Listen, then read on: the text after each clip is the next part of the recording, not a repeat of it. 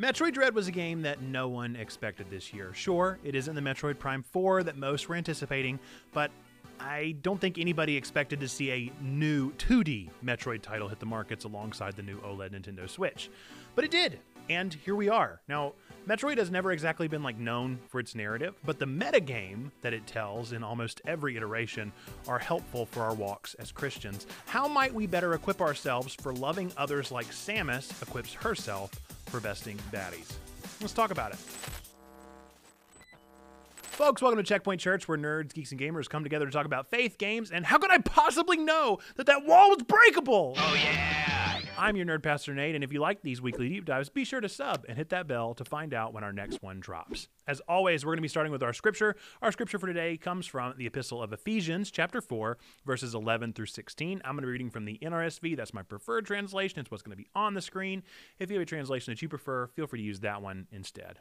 The gifts Jesus gave were that some would be apostles, some prophets, some evangelists, some pastors and teachers to equip the saints for the work of ministry, for building up the body of Christ, until all of us come to the unity of the faith and of the knowledge of the Son of God, to maturity, to the measure of the full stature of Christ.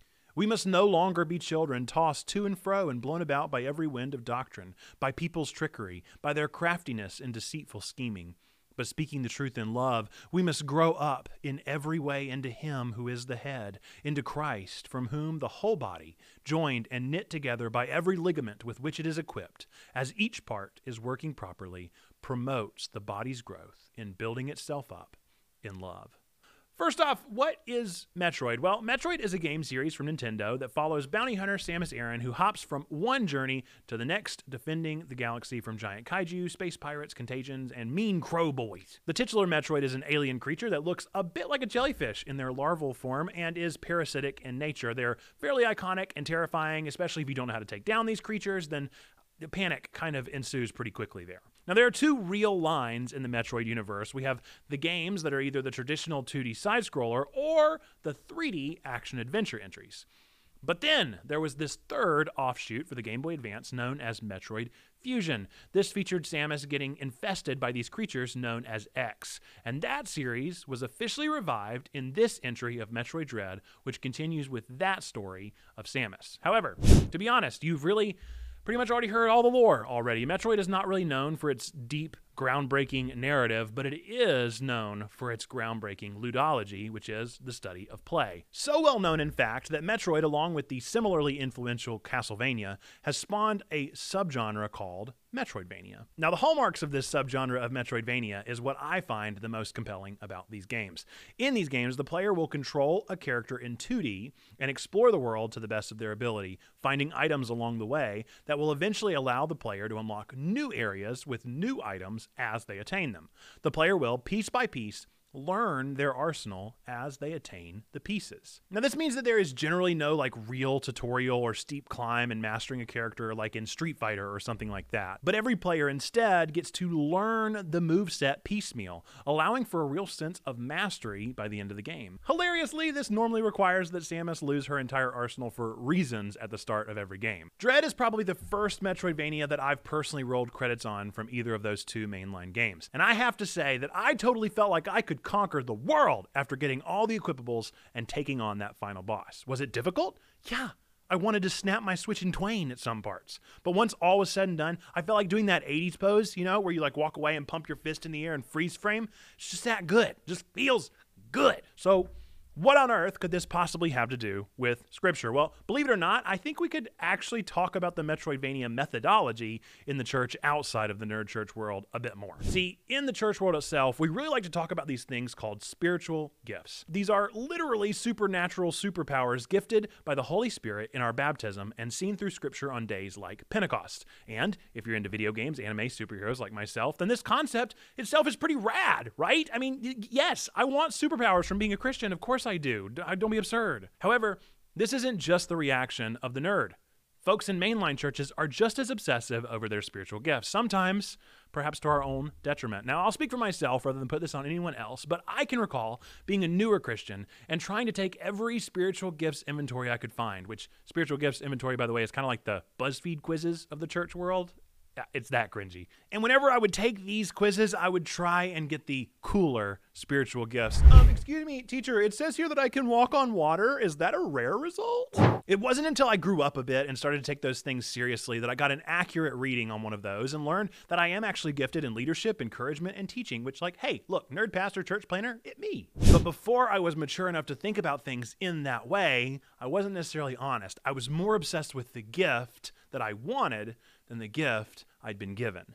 If we think about our spiritual gifts and our call to serving one another like that, then we are only going to end up burning ourselves out or letting ourselves down in the end. And that's why our scripture for today is so important. This passage is from Paul's epistles or letters written to the church that he started in Ephesus. In this letter, Paul is explaining the process of leadership in the church. So, of course, we start with Jesus at the top of things, but after Jesus ascended, Paul explains, Jesus called some among the crowd to be leaders in the community. He says some are teachers, apostles, evangelists, pastors. These are the people who are specifically gifted for the purpose of this thing called equipping. And equipping is a word that sounds pretty familiar to us nerds, right? I mean, Metroid, come on, you're constantly adding new equipment. So, what is the process of equipping when it comes to the church? According to Paul, this thing we call equipping first requires that we get rid of our childish fear and ground ourselves in Jesus. Now, we call this faith. First and foremost, we must believe, right? Doubts are okay, but fears, whew, not so much.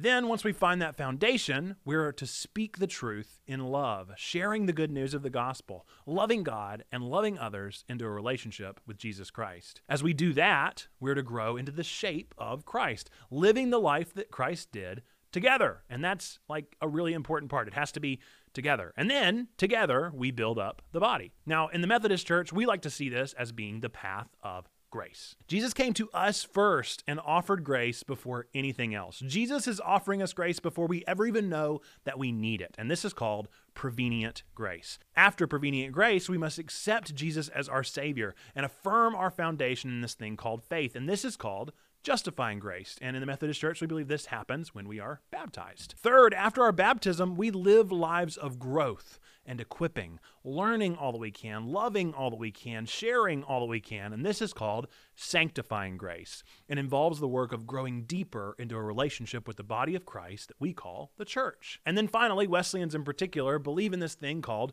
perfecting grace, which may or may not be achievable on this side of heaven, where we grow to look more and more like Christ in every word and deed. Now, what is actually important about this scripture and this whole idea of grace? Well, the first thing is to keep in mind that this is a process. It's not a single day of work. That was the problem with my spiritual gifts superpower search. I knew what I wanted, but I wasn't interested in taking the time needed to explore what God was doing within me during the process of loving God and loving others better. Some of us may be in different places at different times. Some of us may still be unsure and just wading the waters of prevenient grace, while others of us may have accepted Jesus but are still discovering what that really means to them. To make it kitschy and pretty easy to remember, right? It's not about the destination, it's about the journey.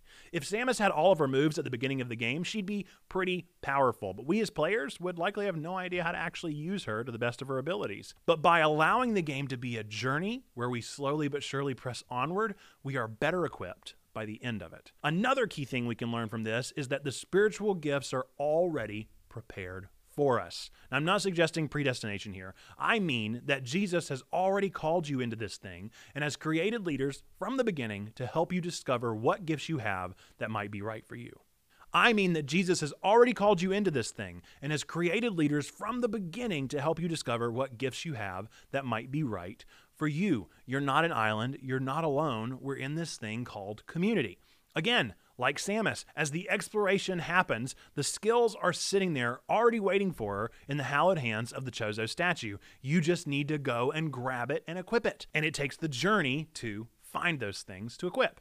So, what does this actually mean for us today? What can we actually take with us and apply for our everyday lives? Well, it kind of depends. Where are you on the journey? Maybe you're not quite there yet. Maybe you're you're curious about this thing called church and this fella named Jesus, but you're still a little hesitant, and that's okay. We are here at Checkpoint to keep bringing these nerdy sermons every week and creating a welcoming community on our Discord to help you figure those questions out. I'm always available to schedule a chat and talk about these things and ask these tough questions. Maybe you're still waiting to even even buy the new Metroid game, right? In the metaphor that we're creating here. And that is a fine place to be. Or perhaps you're already playing the game, you consider yourself a Christian, you believe in Jesus, but you're just not sure what's next or how to be equipped. You're still looking for those teachers, pastors, apostles, and evangelists. If that's the case, then we have a great place to start exploring those options called Level 2 here at Checkpoint. You can join alongside other people who want to serve others in love and are figuring these things out piece by piece. And maybe we'll even develop like a nerdy spiritual gifts inventory to help guide us through that process. Hmm,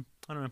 Dog ear that idea for the future. Maybe. Maybe it's a possibility. Even further still, maybe you're a teacher, preacher, leader who is ready to figure out how to guide others in this path. Well, level two is perfect for you as well. There is plenty of equipping to be done, and we need all the help that we can get. So, regardless of where you might find yourself, hear the good news that Jesus is already for you, no matter what, no matter where. Jesus is already on your side, rooting for you, whether you're on the final boss, still in World 1, or haven't even bought the game yet. And Checkpoint Church is on your side too. We want to join right there with you and do this thing called life together. So, whether you're a bounty hunter, a space pirate, or Kraid himself, know that you're always welcome here at Checkpoint Church. But if you are Kraid for whatever reason, please cover any and all of your belly buttons. Oh, wait.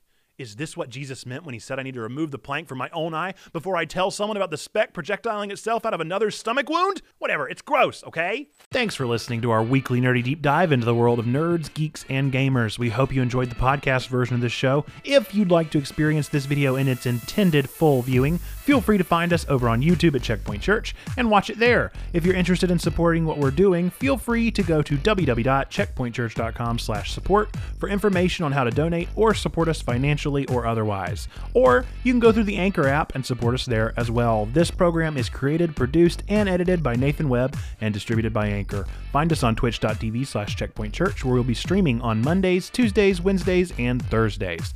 Thanks again for listening to our show, and remember, God loves you, we love you, you matter. Be boldly blessed, and we will catch you next time.